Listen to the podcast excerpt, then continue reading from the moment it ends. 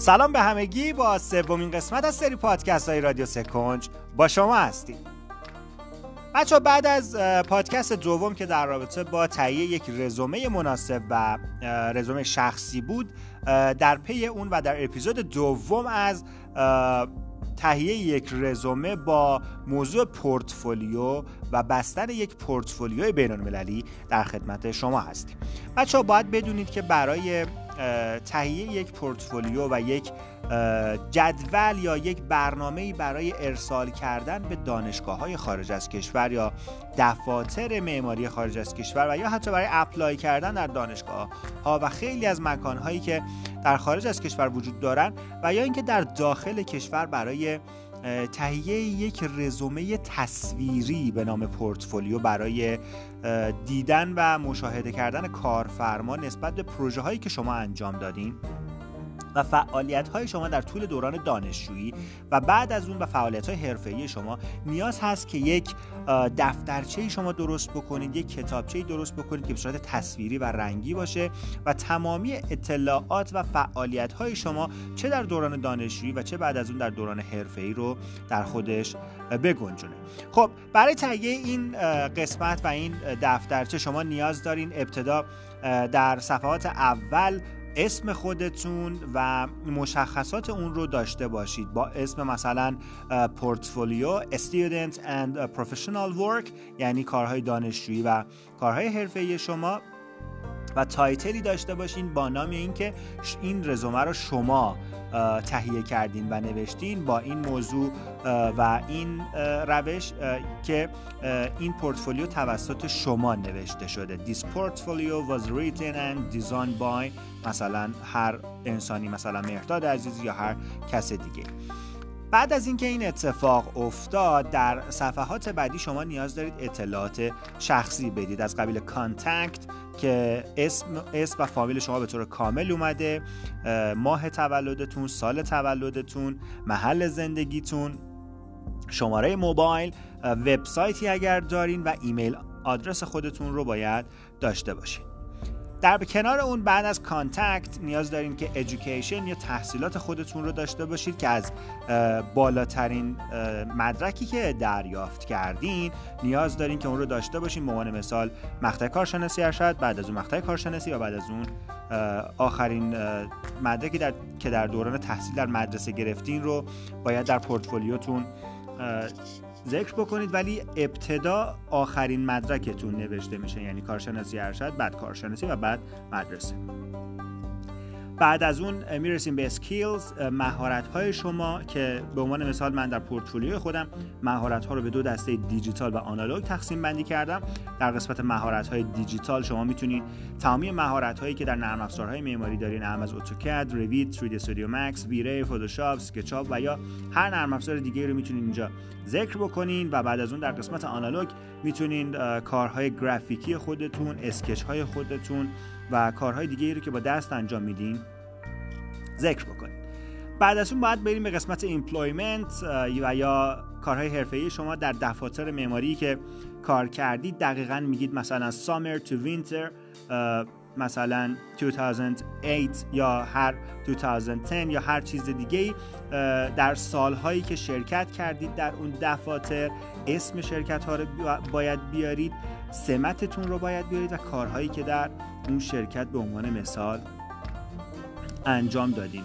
به عنوان مثال Employment Summer to Winter آبا consultant و هر مسئولیت و responsibility که داشتین اونجا رو باید بیارید. به عنوان من assistant بودید یا نمی‌دونم بلت AutoCAD drawing بودین یا هر اتفاق دیگه ای که در اون شرکت برای شما افتاده و شما اونجا کار کردین می‌تونین ذکر بکنین اون رو یا تری آرتیست بودین یا هر چیز دیگه. بعد از employment که میشه کارهای حرفه شما می‌تونید teaching course بیارین. یعنی اگر تدریس کردین در جایی هر نرم افزاری رو به عنوان مثال در مؤسسه X شما سه سال تدریس کردید و چند دوره بوده. به عنوان مثال آقای X در نرم افزار AutoCAD رو در مؤسسه Y به مدت سه سال و با گذراندن دوازده کورس کامل این کار رو انجام داده یا 3D Studio Max یا هر چیز دیگه ای رو. و بعد از اون اگر به عنوان مثال در دانشگاهی تدریس کردید اسم اون دانشگاه ها رو میارید و می‌تونید کارتون رو جلو. به عنوان مثال اگر من در پورتفولیوی خودم می‌خوام تیچینگ کورس خودم رو بگم می‌تونم نرم افزارهایی رو که گفتم بگم. در قسمت دانشگاه می‌تونم دانشگاه هنر و معماری پارس و دانشگاه علم و صنعت و دانشگاه تهران یا هر جای دیگه ای رو که تدریس کردم در رزومه خودم و پورتفولیوی خودم اعلام کنم. و در قسمت آخر در ابتدای پورتفولیو که مشخصات رو ما داریم وارد می‌کنیم می‌تونیم گزینه دیولپینگ رو بیاریم. کارهای فرادست خودتون رو می‌تونیم بیاریم. مثلا اگر کتابی نوشتید اختراعی اگر دارید یا آرت یا کار هنری اگر انجام می‌دید مثل مثلا کار با مداد رنگی نقاشی اگر کار می‌کنید میوزیک اگر کار می‌کنید به عنوان مثال یا هر چیز دیگه ای رو حتی می‌تونید داخل کار خودتون بیارید.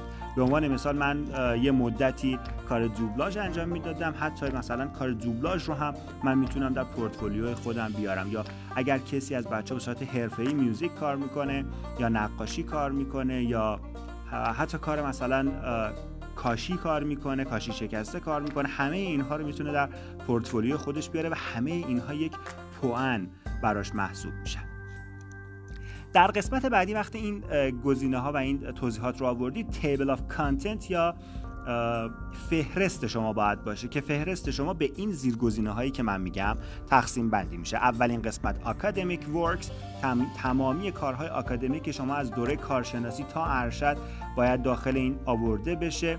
بعد از اون professional work یا همون کارهای حرفه‌ای شما که در بازار کار انجام دادید اگر کاری طراحی کردین ساخته شده یا ساخته نشده انجام دادین قرار بوده ساخته بشه ولی در مرحله طراحی مونده. هر چی هست رو می‌تونید بیارید در قسمت بعدی competition یا مسابقاتی که شرکت کردید که در قسمت رزومه هم به شما گفتم دلیل نداره شما حتما در اون مسابقه جایزه ای برده باشید. حالا در این پورتفولیو هم همینه. چه در مسابقه جایزه برده باشید چه نبرده باشید می‌تونید کاراتون رو به صورت تصویر بیارین و بگین من در این مسابقه شرکت کردم و این هم تصاویرش و طراحی های من هست.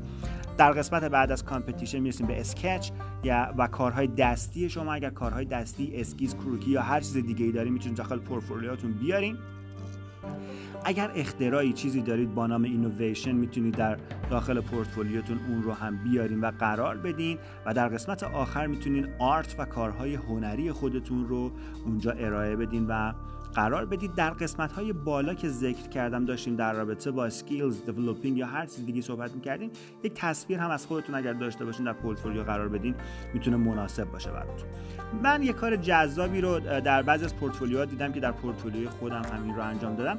گزینه ای داریم به اسم Way of the Works یعنی مسیر پروژه ها یعنی ما در یک مسیر خطی از ابتدای کارهای کارشناسی تا انتهای کارهای هنریمون رو به صورت نمودار قرار میدیم. هر کدوم از کارها رو می و کارها رو دسته‌بندی می‌کنیم. میگیم که اینها رو در این سالها انجام دادیم یا اینها مربوط به این قسمت از پروژه هستن. مثلا من در پورتفولیو خودم کارها رو تقسیم کردم به اسم مثلا university work یا هر چیز دیگه master of architecture قسمت های پیشرفته کارهایی که بعد از دوره کارشناسی ارشد انجام شده و کارهای آرت و هنری یا هر چیز دیگه و یا کارهای پروفشنال می‌تونید قشنگ بیارید اینها رو چون بعضی از پروژه ها در بعضی از سالها در کنار همدیگه انجام شدن. بعضی از پروژه ها پشت سر همدیگه بودن. بعضی از پروژه ها فاصله زمانیشون بیشتر بوده.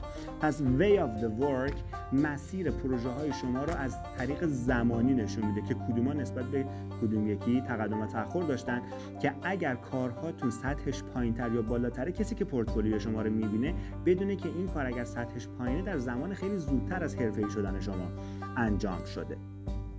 در نهایت بچه ها بعد از این که way of the work رو گذاشتی که خیلی مهم است می‌تونید کارهای خودتون رو به صورت آلبوم بر اساس فهرستتون قرار بدین تا اینکه پورتفولیوتون تموم بشه.